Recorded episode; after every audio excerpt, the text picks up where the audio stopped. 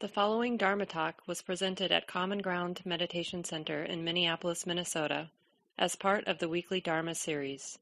The speaker is Mark Nunberg, guiding teacher at Common Ground. Welcome, everyone.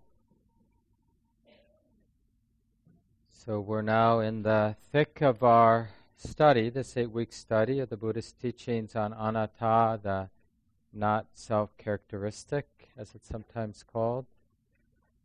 One, uh, I don't think I read this last week.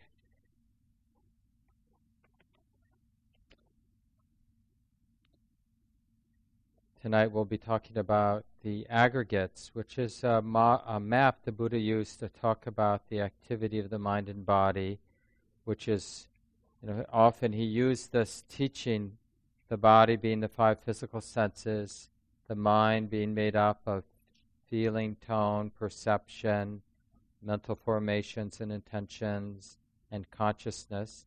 And so that makes the five aggregates, body being one, and then those four aspects of mind feeling, tone, perception, mental formations, consciousness. And often, most often, the five aggregates are synonymous with dukkha, suffering, because the mind clings to the activity, these five activities, right? The activity of the body and the mind.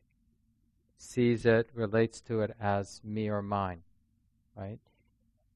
But we can study the five aggregates. So, this is one way the Buddha suggests we study and this discourse, No Essence to the Aggregates.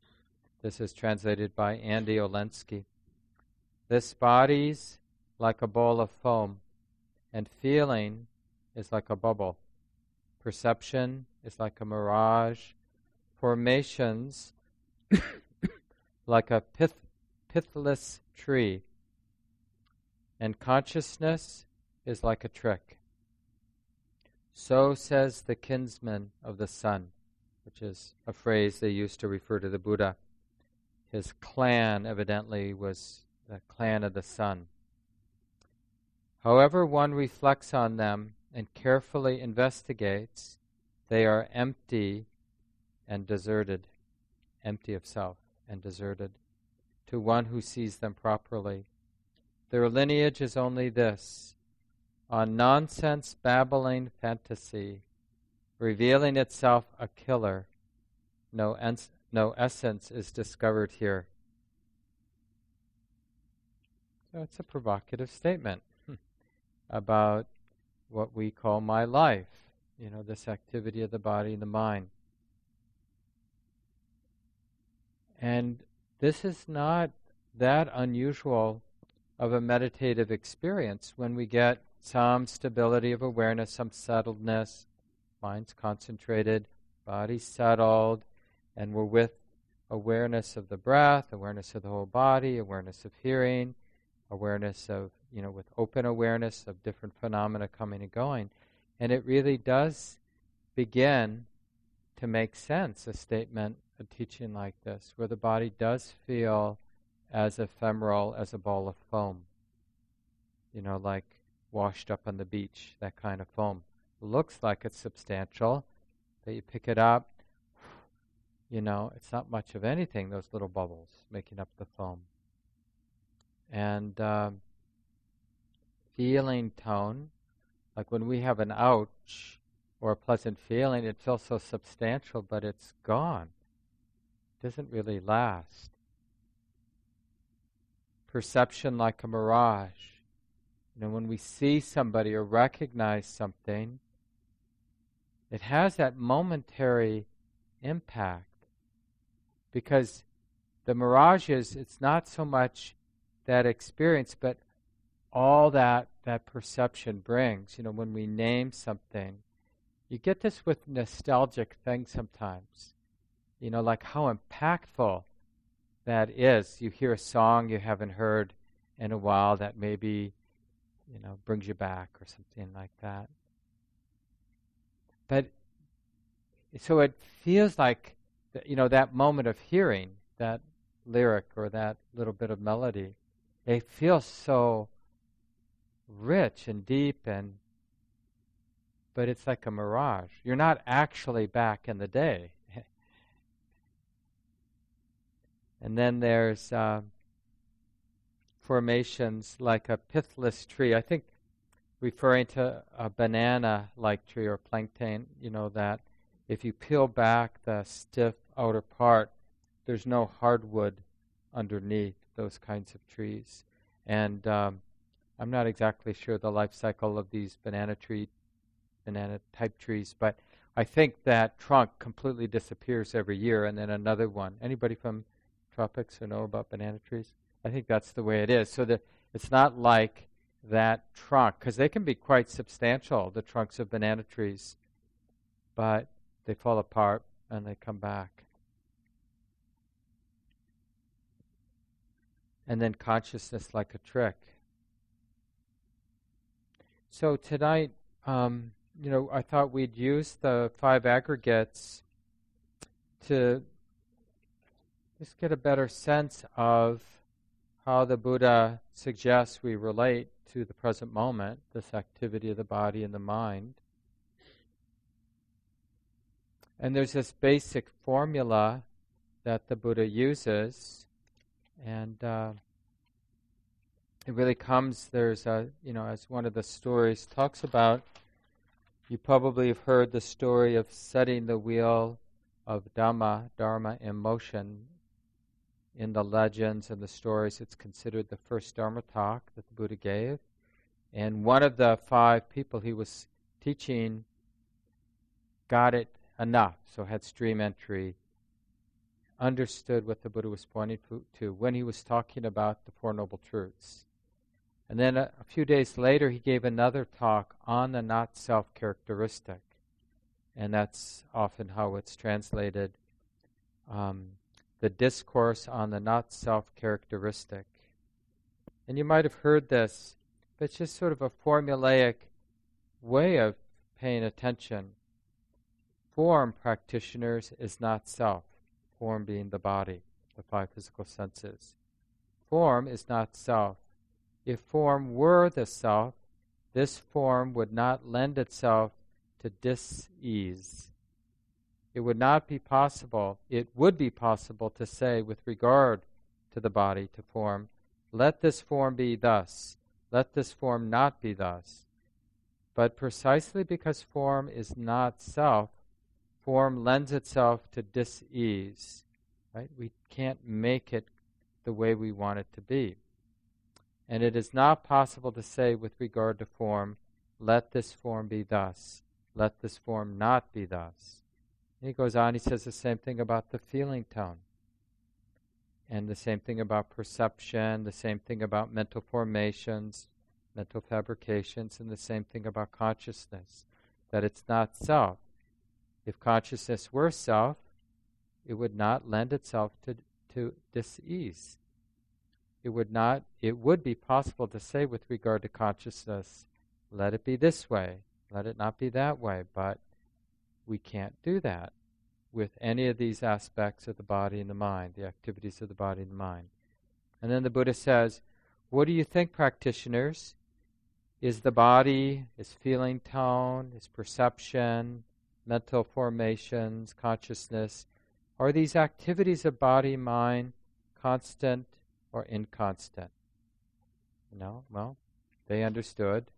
They paid attention. No, it's inconstant. And the Buddha says to them, and is that which is inconstant easeful or stressful? Stressful, they answered. And is it fitting to regard what is inconstant, stressful, subject to change, as this is mine, this is myself, this is what I am? No, sir, they answered. And he asked the same thing about feeling and perception and mental fabrications, mental formations, and consciousness. Is it, you know, again, that question, is it fitting? This is a question for us to ask as we're aware of our experience. Is it fitting for me to regard this experience right now that each of us are having? Is it fitting for us to regard this experience that is inconstant? Stressful here means not fully satisfying a me, not capable of satisfying me, the sense of me.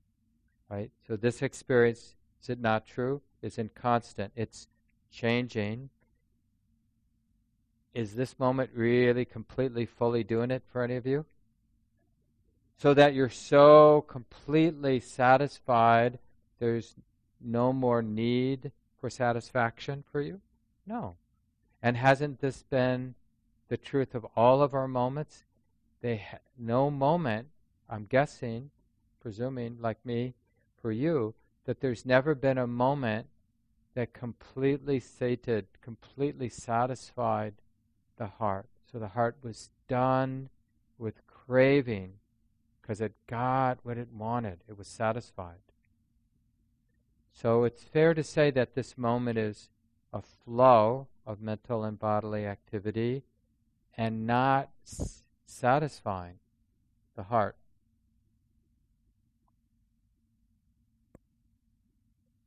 Subject to change, right? So, is it fitting to regard it as this is me, or this is mine, this is myself, this is what I am? So, what's the alternative? It's not dismissing it, it's understanding that, well, it's just what it is. It's this experience being known. So when I say, or the Buddha says, or other teachers might say, oh, it's nature and not self, that word nature, it's just a word.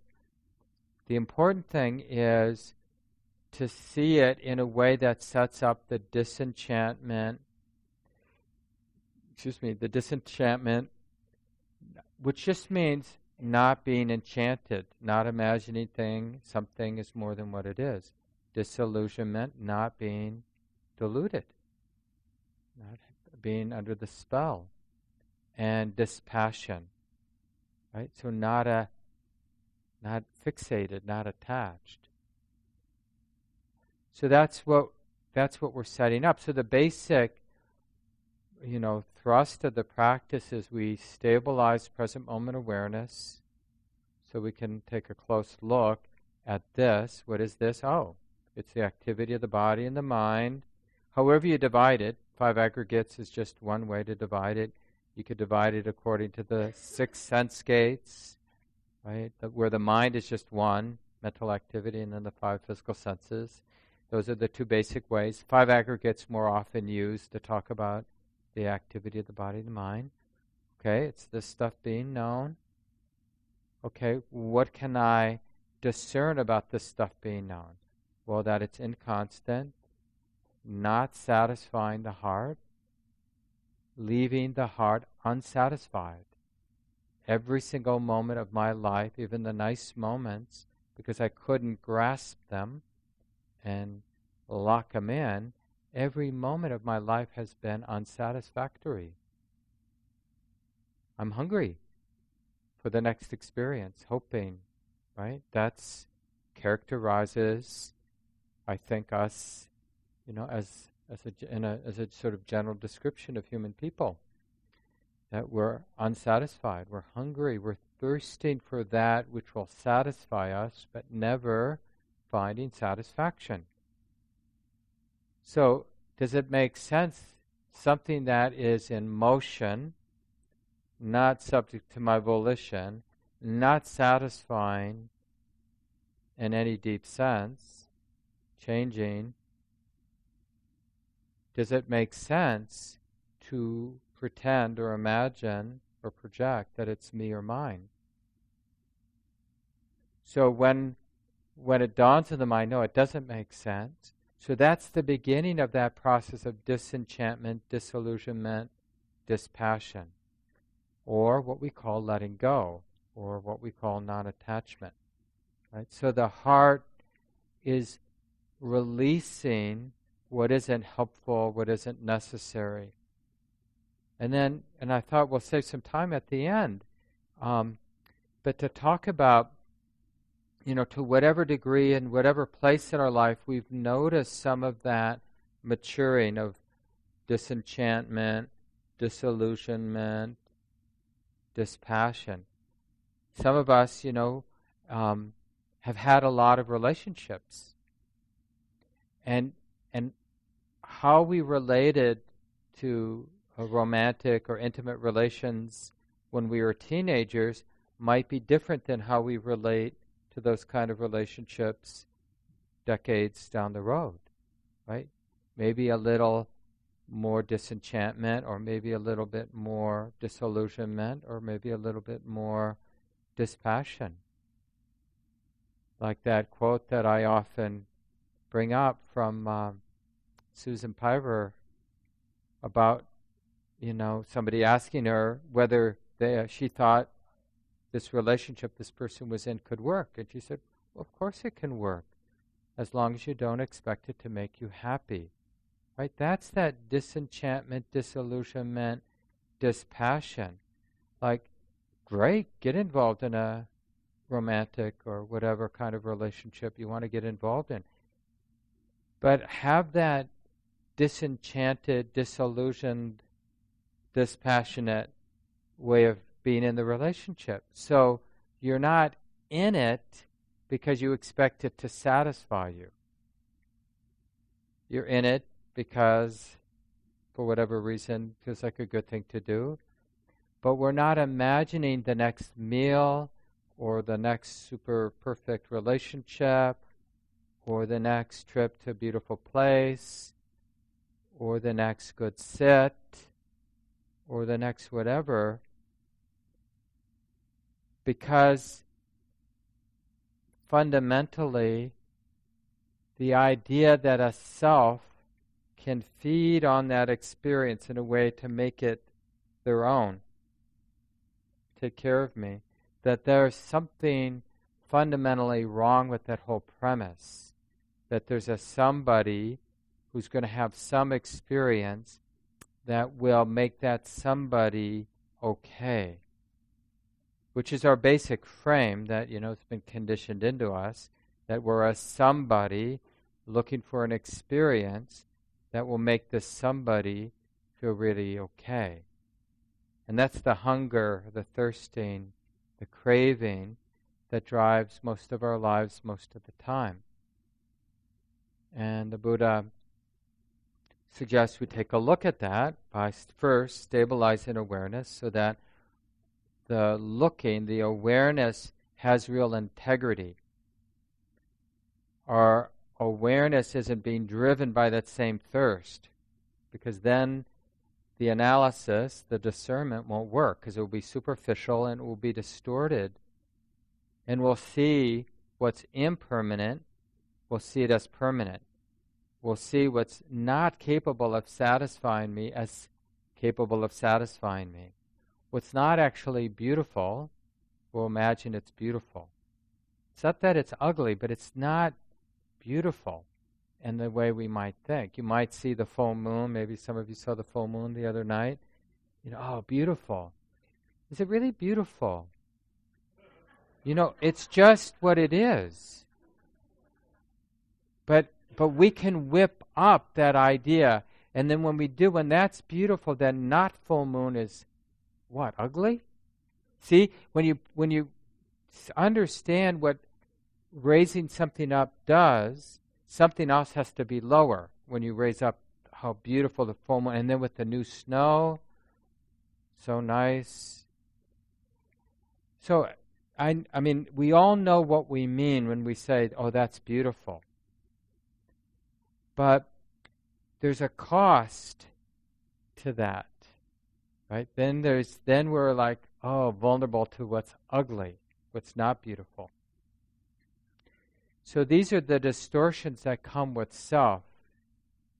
Generally, s- imagining things are permanent, that they can provide satisfaction, that they're beautiful, that they're self. When they're not permanent, not capable of satisfying anybody, not actually beautiful, and not self. Things are nature, not self. And so it will be really interesting for us to to talk about, you know, how to be a human being, a sexual being in a messy world where we're interested, you know, genetically programmed to survive, yet a bunch of other folks want to survive, so we're, there's this built in competition or tension at least around having and other people wanting to have what we want to have. Like I think I mentioned one of the first weeks, we think that um, because of self, self centeredness, there is craving, but it might be more useful to frame it differently, as I think I mentioned. This uh, couple people make this point, both Andy Olendzki and uh, Ajahn Thanissaro, or Ajahn Geoff, as he's sometimes called, this both uh, Western translators and practitioner scholars. But that craving is here, and out of craving comes the idea of self.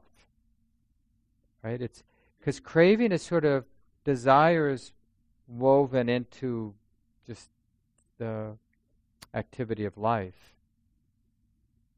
You know, that's how life moves and takes care of itself. And what a, an amazing innovation as life does its dance for life, this activity, this impersonal process of life, constructing the idea of it really matters because it's me and mine, right? See, it's sort of like an innovation in the natural system of desire. An amoeba has an, a desire to move away from the saline solution toward, you know, water that doesn't have salt in it. I forget what the experiment was in high school, but you might remember, you know, you have got the little slide and they got these very simple single cell organisms and you put a little salt water at one end and you watch the little organisms desire, right, to go away from the salt water. And there's a simple, really sweet little poem by the Japanese poet. Uh, let's see if I can put my hand on it here.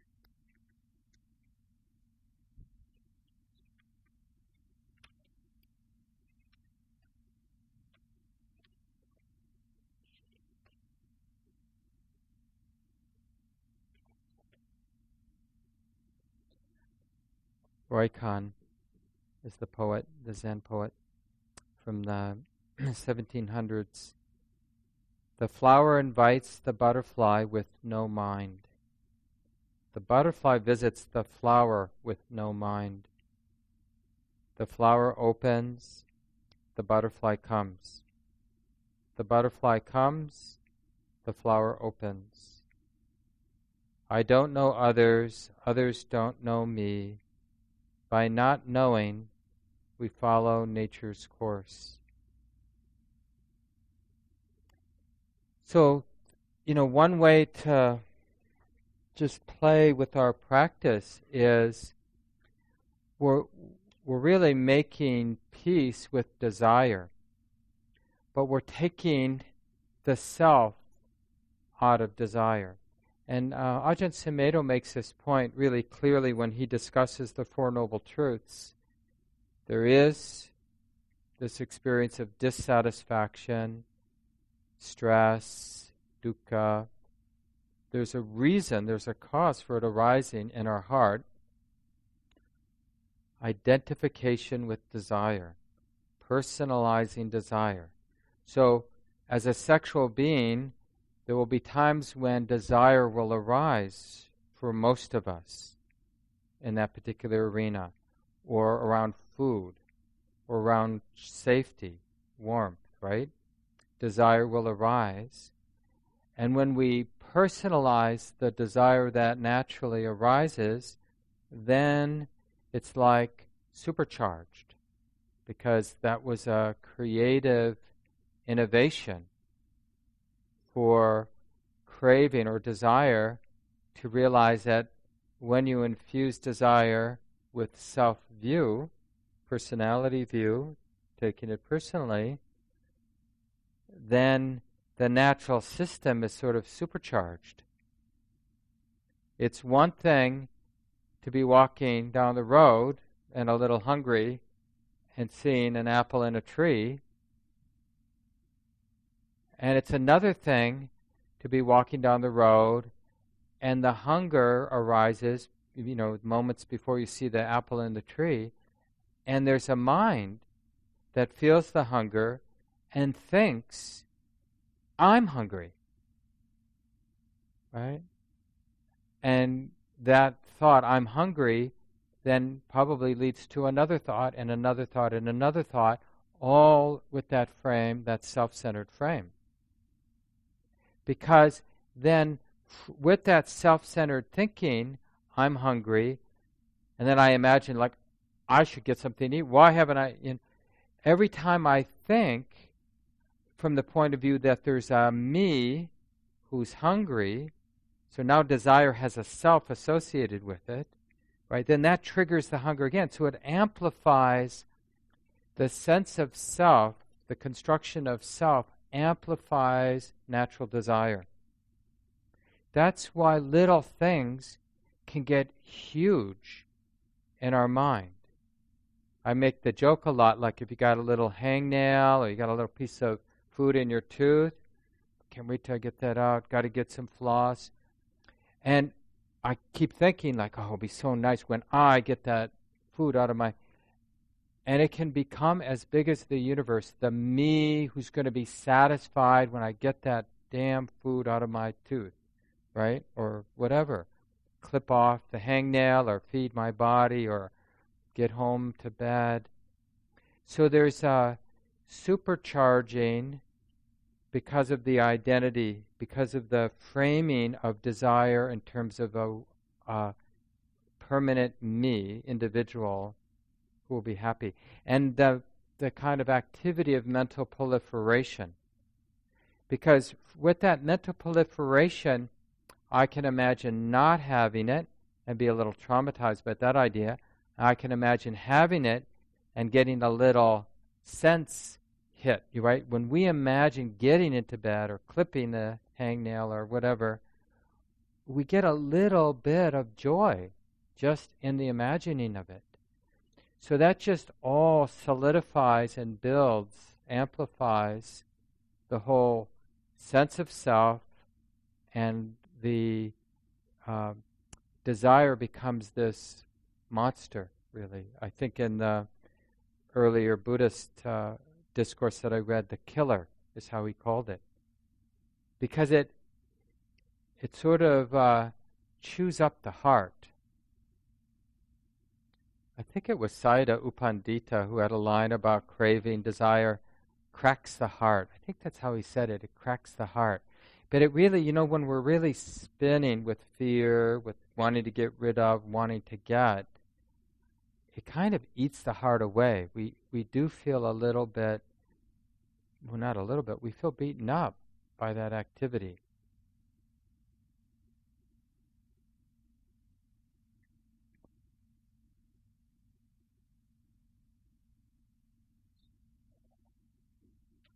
So just to finish this famous discourse, because the oh, I'll wait till I read it and then you'll see what happens at the end. So, the Buddha has just gone through with the five aggregates, you know, seeing that they're inconstant, that they're stressful, that does it make sense to consider themselves? No, it doesn't. And then he ends by saying, Seeing thus, the well instructed disciple of the wise ones grows disenchanted with the body, disenchanted with feeling, disenchanted with perception, disenchanted with mental fabrications or mental formations, disenchanted with consciousness. Disenchanted, one becomes dispassionate. Through dispassion, one is fully released. With full release, there is the knowledge fully released. One discerns that birth is ended, the holy life fulfilled, the task done. There's nothing further for this world. That is what the Buddha said. Gratified, the group of five practitioners delighted at the Buddha's words. And while this explanation was being given, the hearts of the five monks through not clinging, we're fully released from the fermentations. That's how um, Ajahn Thanissaro translates outflows sometimes, but released from the defilements, released from the torments of the heart, from greed, anger, and delusion. So often, nibbana, freedom, awakening, is talked about as the cessation of craving, or in the way that I was mentioning, Ajahn Sumedho talks about it, the normal, ordinary desire that comes with being a living being, does that cease? No. You know, when we're cold, you would imagine awaken, an awakened or a really wise person when they're cold, there will be that natural desire to put a sweater on or to turn the heat up, right? But what ceases is the identification with craving or the identification with desire. And so this is, again, like I was mentioning, you know, when we talk as a group at the end tonight, and then as you practice this next week, and then uh, next Monday when we have small groups, it would be really nice to share both places in your life where desire seems very personal, and places in your life where over the years, becoming a wiser human being, that desire, there's just a lot more space around desire. It still arises in these places, but there's just a lot more space in the heart and mind when desire arises. The mind isn't confused by the desire that arises. Oh, yeah, this is that thing that arises when conditions are like this. You know, this is what it looks like. Okay. And we're not afraid of it. That's important because a lot, you know, when we've gotten ourselves into trouble because we've been identified with desire, had a lot of craving, and then we acted out in ways that maybe have caused ourselves and others harm. And then we want to sort of not do that again. So then we feel like we gotta pretend like we don't have that desire. And then it just gets worse, right? Because it, it will leak out one way or another. You can't, as long as we're a living being, those desires are there for shelter, for belonging, for some sort of sexual expressions, probably, much of our lives at least. It's just there. It's part of the territory of being a living being. So, what do we do? And how to have an honest and kind, but also very wise relationship with desire. What does that look like? What can we share with each other um, in terms of you know how that's shown up? So I want to read a few more things and then I'll open it up for discussion.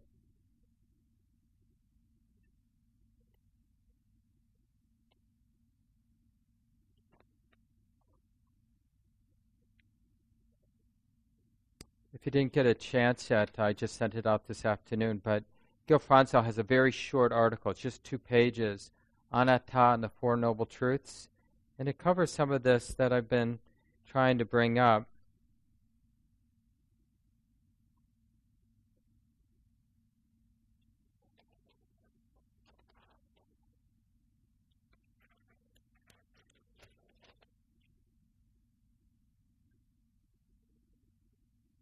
Joseph Goldstein says, to awaken from illusion of taking concepts to be the reality so that we can live in clear awareness of how things actually are. So we'll hear ourselves thinking and maybe even saying, you know, I want this. I deserve this. Why can't I have this? So we don't have to be confused by that. In the same way, a mother or father might hear their child saying, you know how kids are so great at being complete, like there's no political correctness about how they demonstrate craving. You know, there's just, especially at that age, three, four, five, you know, they could just like scream that this is what I want, this is what I deserve. But parents don't aren't necessarily confused by that craving. They realize, you know, oh, that's just that unbridled craving. you know, and uh, and the question is, you know, is it actually skillful for them to have what they want?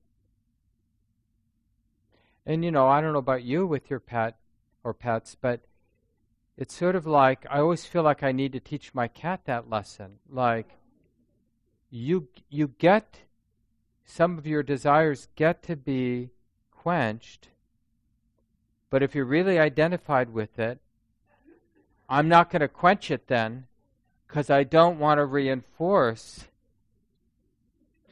your bullying. right? And it's it's like we sort of want this natural like they're ready to eat when we're ready to feed them. You know, we're willing to pet them when we're ready, but not necessarily when they're ready. And how to sort of understand like well you can you can want to be petted but that doesn't mean it's going to happen. You have to be okay.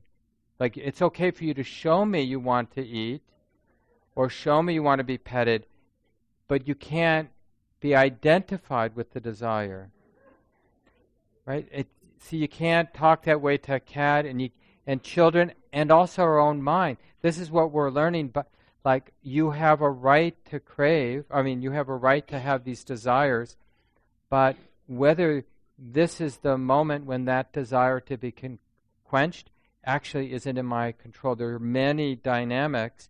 This may be a moment where you get to have the food that you want, or you get to have the sexual interaction that you want, or you get the entertainment that you want, but it may not be the moment.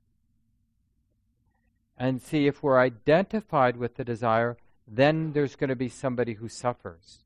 No, I want it now. But we don't have to be identified with the desire without repressing the desire. There's a way to not repress the desire and not be identified with it. And that's just a really interesting thing to look at. This is uh, from Joseph Goldstein's book, One Dharma when we're not mindful, the strong force of emotions pulls us under, and their powerful energies toss us about. Mindfulness is like wearing a life vest. The emotions still come, but we are protected from drowning in them. We no longer take them to be self or I, but rather experience them as part of the flowing current of life.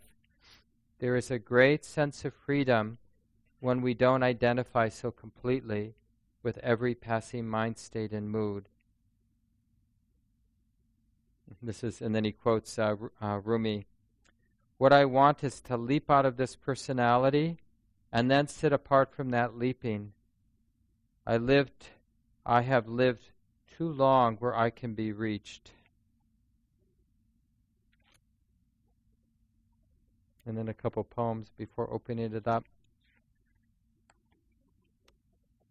This is from um, translated by translator Red Pine, and it's uh, Stonehouse is the uh, poet from the 12th century in China. Four mountain postures. Walking in the mountains, unconsciously trudging along, grab a vine, climb another ridge. Standing in the mountains, how many dawns become dusk? Plant a tree, or plant a pine, a tree of growing shade. Sitting in the mountains, zigzag yellow leaves fall, nobody comes, close the door, and make a big fire. Lying in the mountains, Pine wind enters the ears.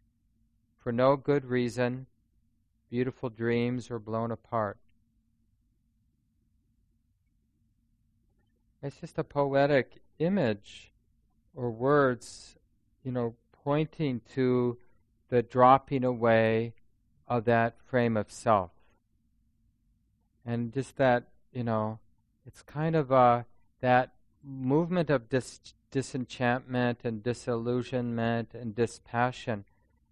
It's a, it's a dropping more and more into life, It's not so much a transcendence. It's like understanding how it all fits, that I fit, that this fits, that this all belongs, that as much suffering as there is, as much pain, as messy as it is, that the heart doesn't need to be heavy, doesn't need to be disturbed. Now, that should sound mysterious to us. And hopefully, we don't want to reject it out of hand. We want to really explore. So, one more poem by Jane Hirshfield. It was like this. You were happy, is what it's called. It was like this. You were happy, then you were sad, then happy again, then not. It went on. You were innocent or you were guilty. Actions were taken or not. At times you spoke, at other times you were silent. Mostly, it seems, you were silent. What could you say?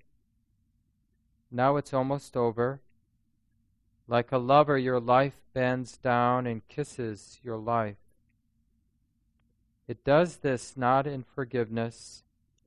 Between you, there is nothing to forgive. But with the simple nod of a baker, at the moment he sees the bread is finished with transformation. Eating, too, is now a thing only for others. It doesn't matter what they will make of you or your days, they will be wrong. They will miss the wrong woman, miss the wrong man. All the stories they tell will be tales of their own invention. Your story was this you were happy, then you were sad, you slept, you awakened. Sometimes you ate roasted chestnuts, sometimes persimmons. And I like that poem. It, it has, for me, a little bit of the that peace that the Buddha points to, the peace of not self, the peace of anatta, of being a human being, being filled with desire, but there's this vast love, equanimity, peace. And that's the possibility the Buddha points to. So we have about 15 minutes to talk as a larger group tonight. It would be nice to hear from a number of you, just your own reflections. Of course, questions are okay, but any sort of learnings along the way in regards to this topic we've been studying. What comes to mind? It's nice to say your name, if you don't mind. Yeah, want to start us off? Right here. Hi, my name is Jen.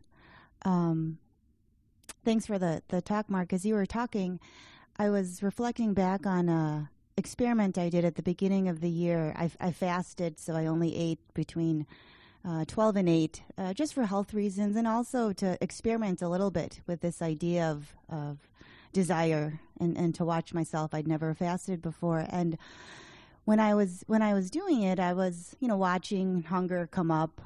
And I think because I had these boundaries, I was okay with letting the hunger pass and I would watch it pass and then and then I would notice that I would get excited for when I could eat, but then I would get a little sad because I knew at some point that would be over and then I would be dissatisfied again because that like you said, the little zing is gone.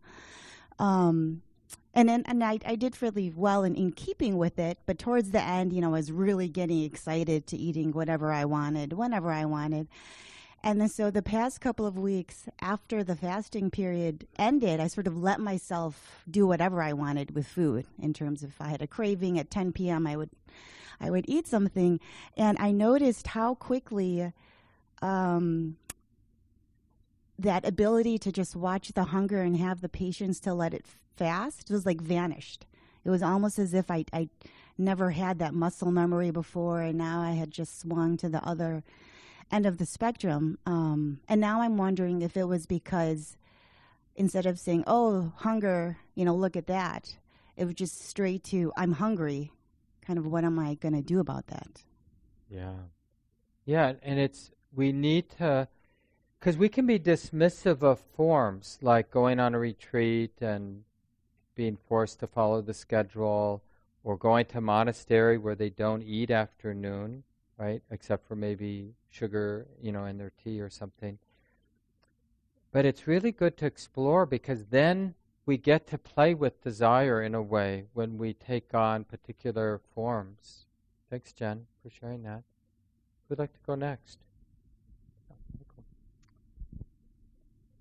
Yeah, ever since we kind of started on this topic of uh, no self, I I'm just kind of reminded of the kind of the um, the story of you know Richard Alpert and becoming Ram Dass and and all all the kind of LSD experiments and and how he kind of described this very direct moment where he had you know, taken a large amount of LSD and and really directly realized the nature of no self, but with like he kind of saw his all of his identities kind of falling apart, and it kind of just he then described it as a um, psychological death, and so my you know my kind of curiosity about this kind of path of um, learning about no self is that you know is it meant to have like heartbreak essentially? Or is it meant to be this kind of gentle process of of interest? Well the path will be sort of unique to each person and how you know that mind comes into the moment over and over again and lets the reality of the moment transform the understanding of that mind, right? So it will be unique. Each one will be a little bit unique.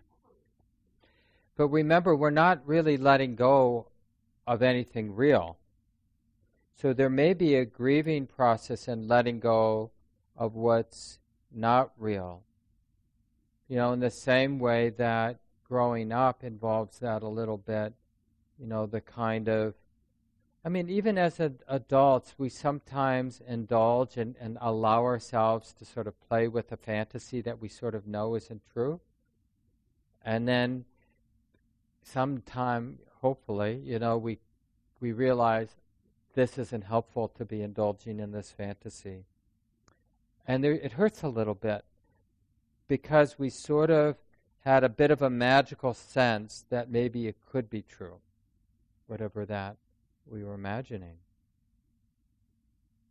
And even just in terms of the mystery of how things are going to play out in the wider world, politically, in terms of the environment, in terms of politics, in terms of whatever, our aging and dying process, you know, knowing that we don't know, knowing that we're not, that no one is in control, right? That it's a you know, it will be some kind of natural process. It sort of strips away a lot of magical thinking, you know, when we understand that.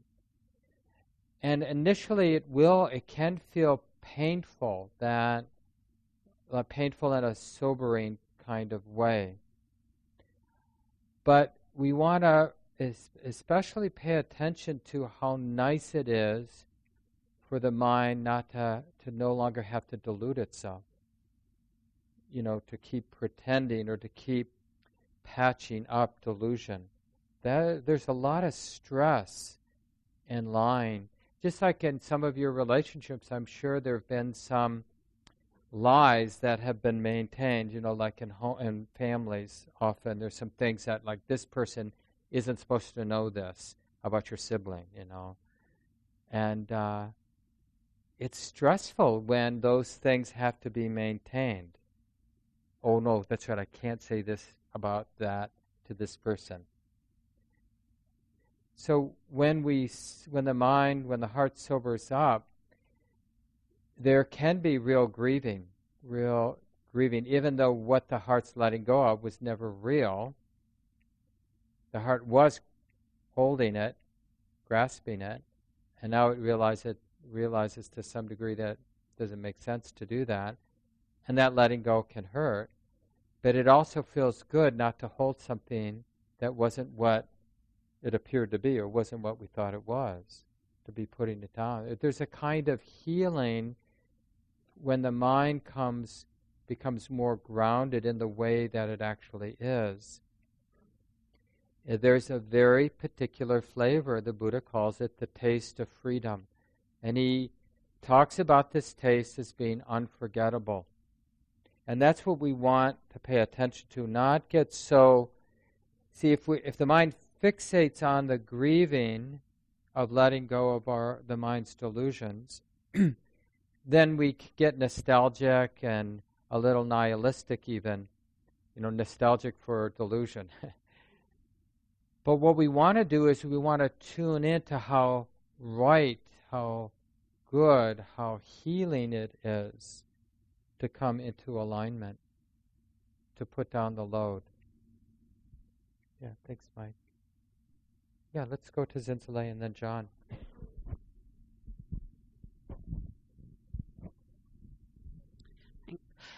Um, I'm Zinzile.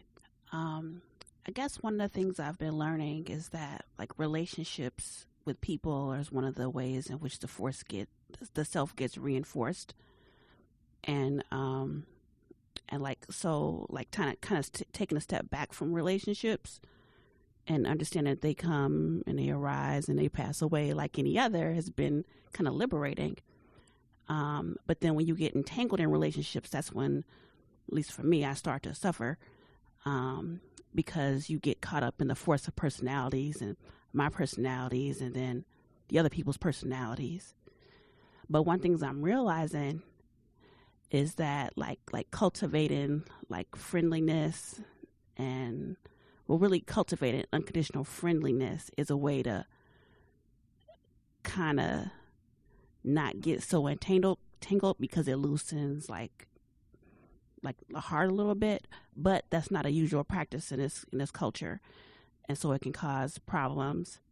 And then like because like I'm a mother, like like a fear of losing my children is like that's ever present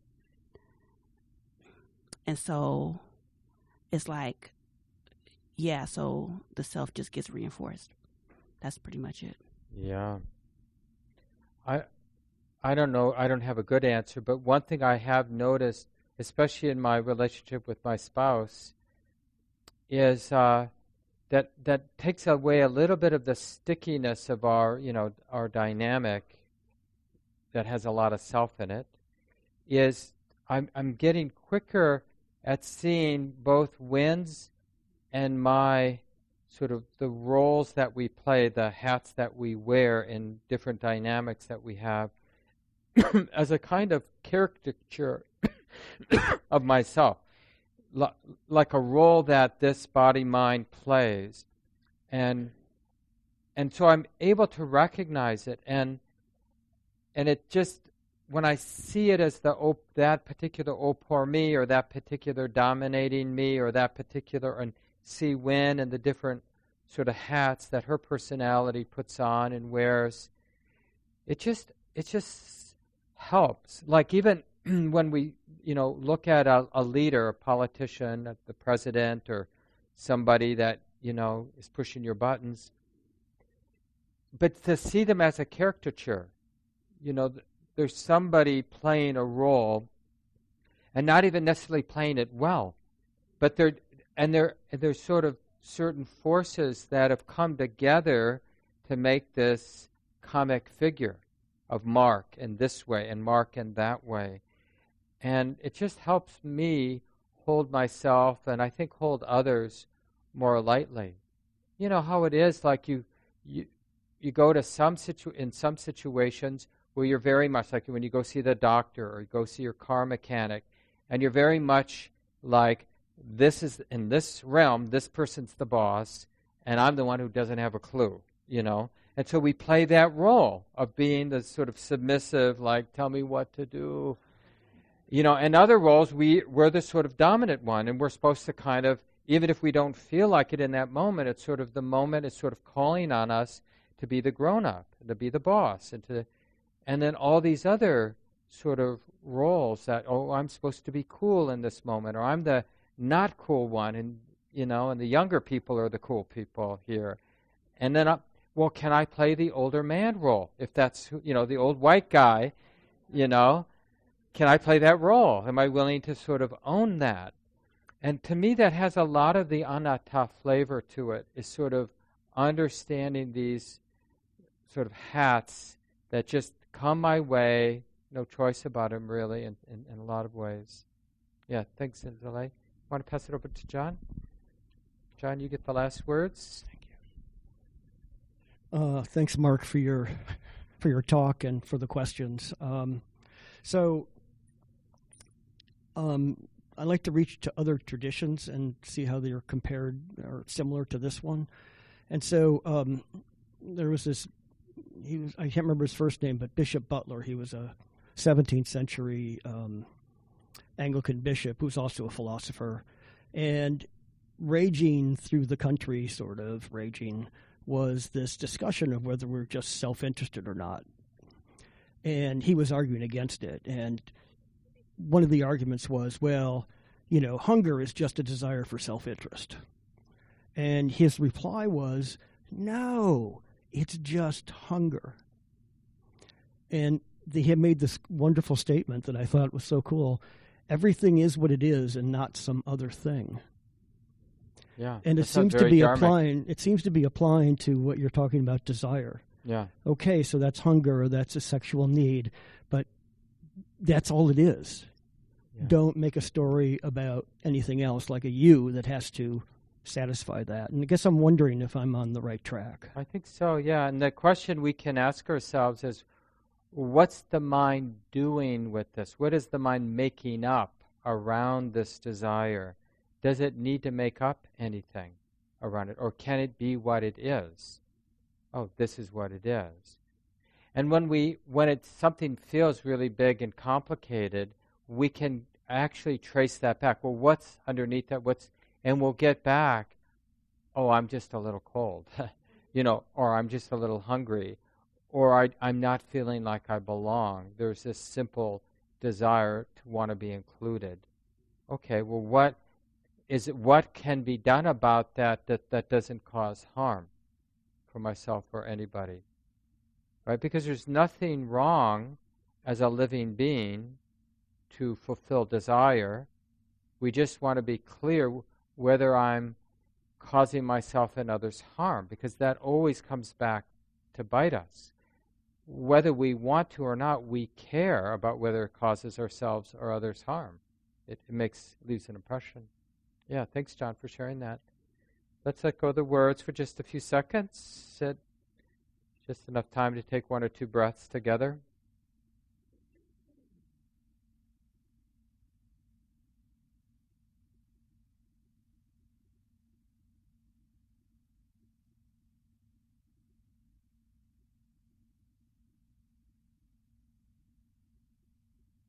Nice to be with everybody tonight. Thanks for coming. This talk, like all programs at Common Ground, is offered freely in the spirit of generosity.